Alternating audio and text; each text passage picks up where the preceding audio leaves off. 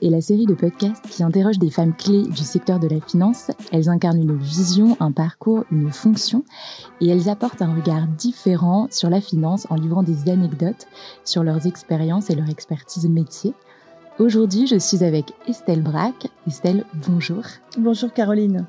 Estelle, euh, moi, ce qui m'a marqué quand j'ai euh, étudié un peu ton profil euh, avant de te recevoir, c'est l'éclectisme de tes activités et de tes expériences, puisque tu es économiste et spécialiste des questions bancaires et financières. Tu as fondé ton propre cabinet de conseil en stratégie Piralité, dont tu es également la présidente. Et avant de te lancer dans cette aventure entrepreneuriale, tu as travaillé pour le groupe BPCE comme et notamment comme chief économiste pour les paiements. Tu es membre d'associations, notamment euh, euh, le réseau européen des femmes euh, dans les paiements. Tu es également membre exécutif du conseil d'administration de l'Africa FinTech Forum secrétaire exécutif du réseau pour, euh, pour l'Afrique euh, des spécialistes en éducation financière situé à Abidjan. Et parce que tu es diplômé d'un doctorat en sciences économiques et parce que l'éducation te passionne, tu as enseigné le droit des affaires des pays arabes à l'université Paris 2 Panthéon-Assas. Et puis c'est pas tout puisque tu es également auteur euh, de nombreux articles, notamment pour Revue Banque et pour African Banker. Et tu as également rédigé deux ouvrages, Système bancaire et financier des pays arabes et les mutations du secteur bancaire et financier africain, publié aux éditions L'Armatan.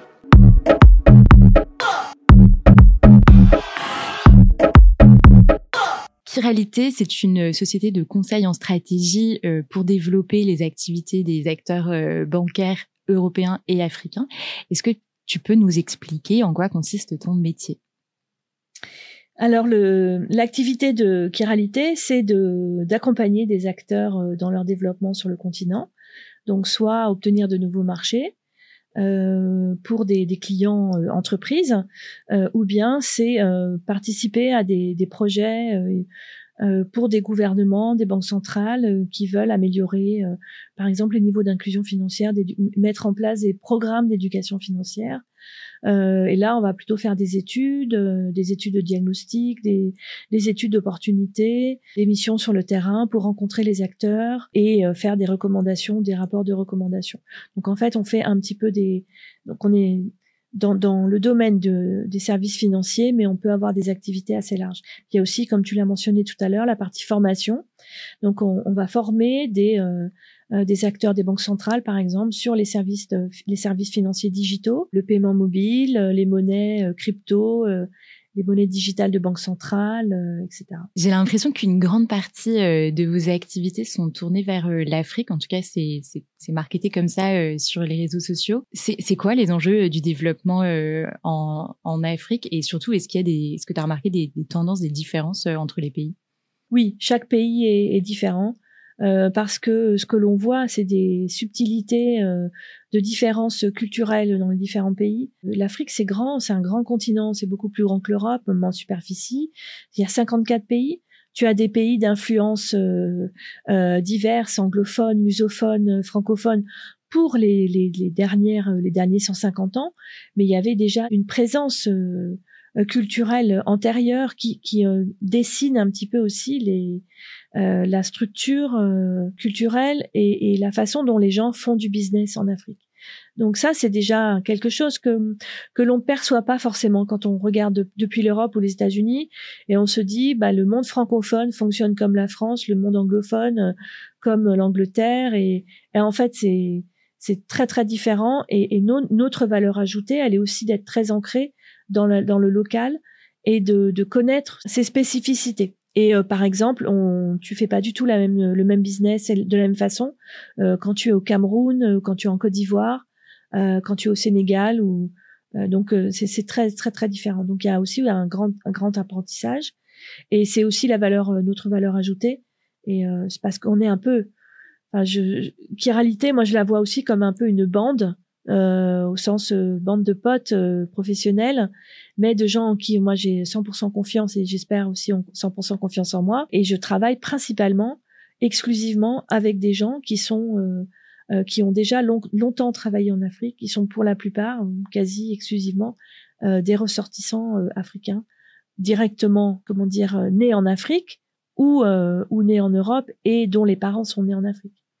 Donc on est on est vraiment euh, très très ancré dans, dans le local. L'inclusion financière, on l'a dit tout à l'heure, euh, ça fait partie euh, intégrante de tes activités. C'est considéré comme un facteur de réduction de la pauvreté et un facteur de prospérité. Est-ce que Kiralité a pris part à des projets qui ont rempli cet objectif? Et est-ce qu'il y en a un dont tu es particulièrement fier alors euh, oui, tout à fait. Alors on a on a directement participé jusqu'à maintenant à des projets d'élaboration de programmes d'éducation financière. On l'a fait pour euh, l'Observatoire euh, de la qualité des services financiers en Côte d'Ivoire.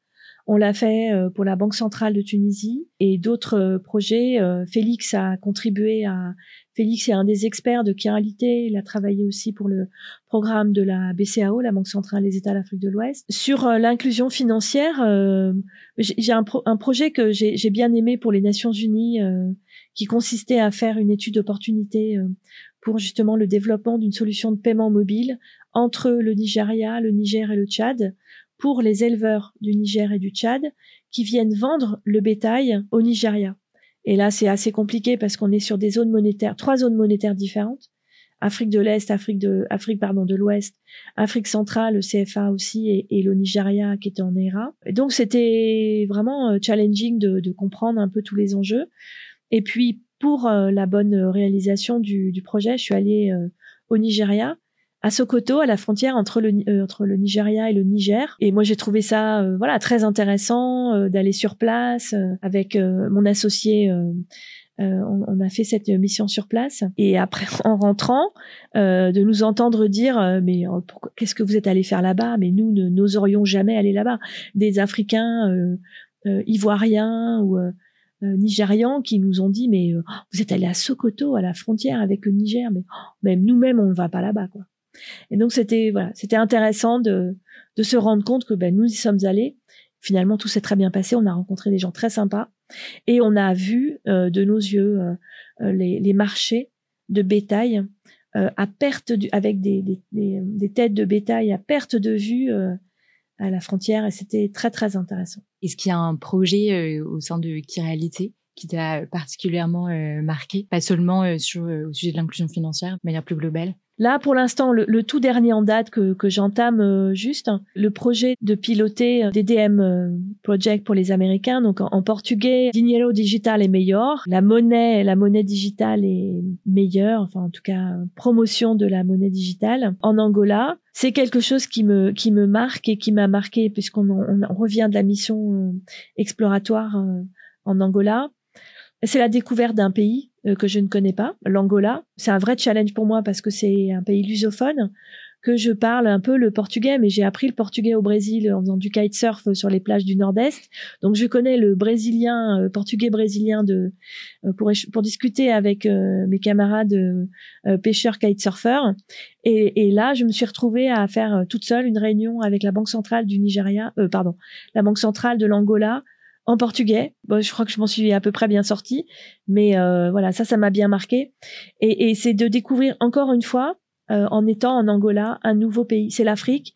Je suis arrivée, je dis mais c'est pas l'Afrique ici parce qu'on a des des immeubles neufs, les les, les routes. Enfin, y a, on, on, sent que l'Angola a quand même euh, investi en, dans les infrastructures. Et puis en même temps, en sortant un petit peu du cœur de la ville, je retrouve mes marques ce que j'appelle euh, l'Afrique, mais avec des, des routes en terre battue. Donc en fait, c'est encore une Afrique différente que je ne connaissais pas. Tu vas bientôt repartir euh, pour une mission longue euh, en Angola. C'est quoi l'objectif de cette mission? L'objectif, c'est de promouvoir l'inclusion financière et l'éducation financière en Angola.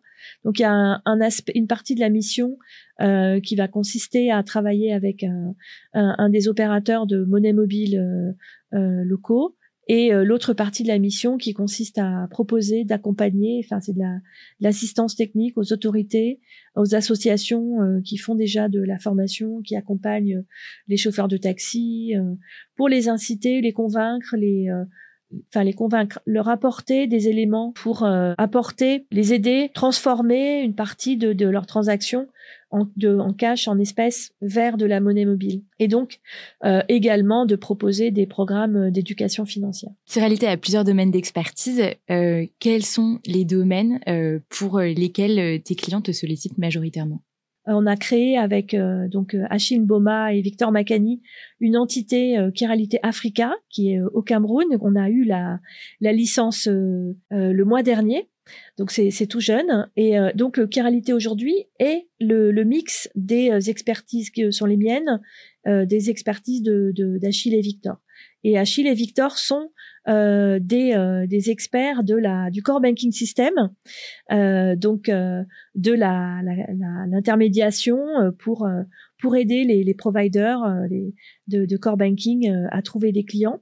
Donc on va faire cette, on, on est justement sollicité par des personnes qui dans ce domaine-là, et on est également sollicité par par des personnes qui viennent des, des, des acteurs qui viennent pour euh, la partie euh, études, euh, études d'opportunité, paiement, inclusion financière, éducation financière. et la formation et également un autre volet en fait qui c'est quelque part aussi que l'on a accueilli sur lequel on cherche encore le, business model, il faut bien le dire, euh, des acteurs qui veulent développer leur, leur, activité et qui vont chercher des, des opportunités d'expansion, des financements et de la valorisation.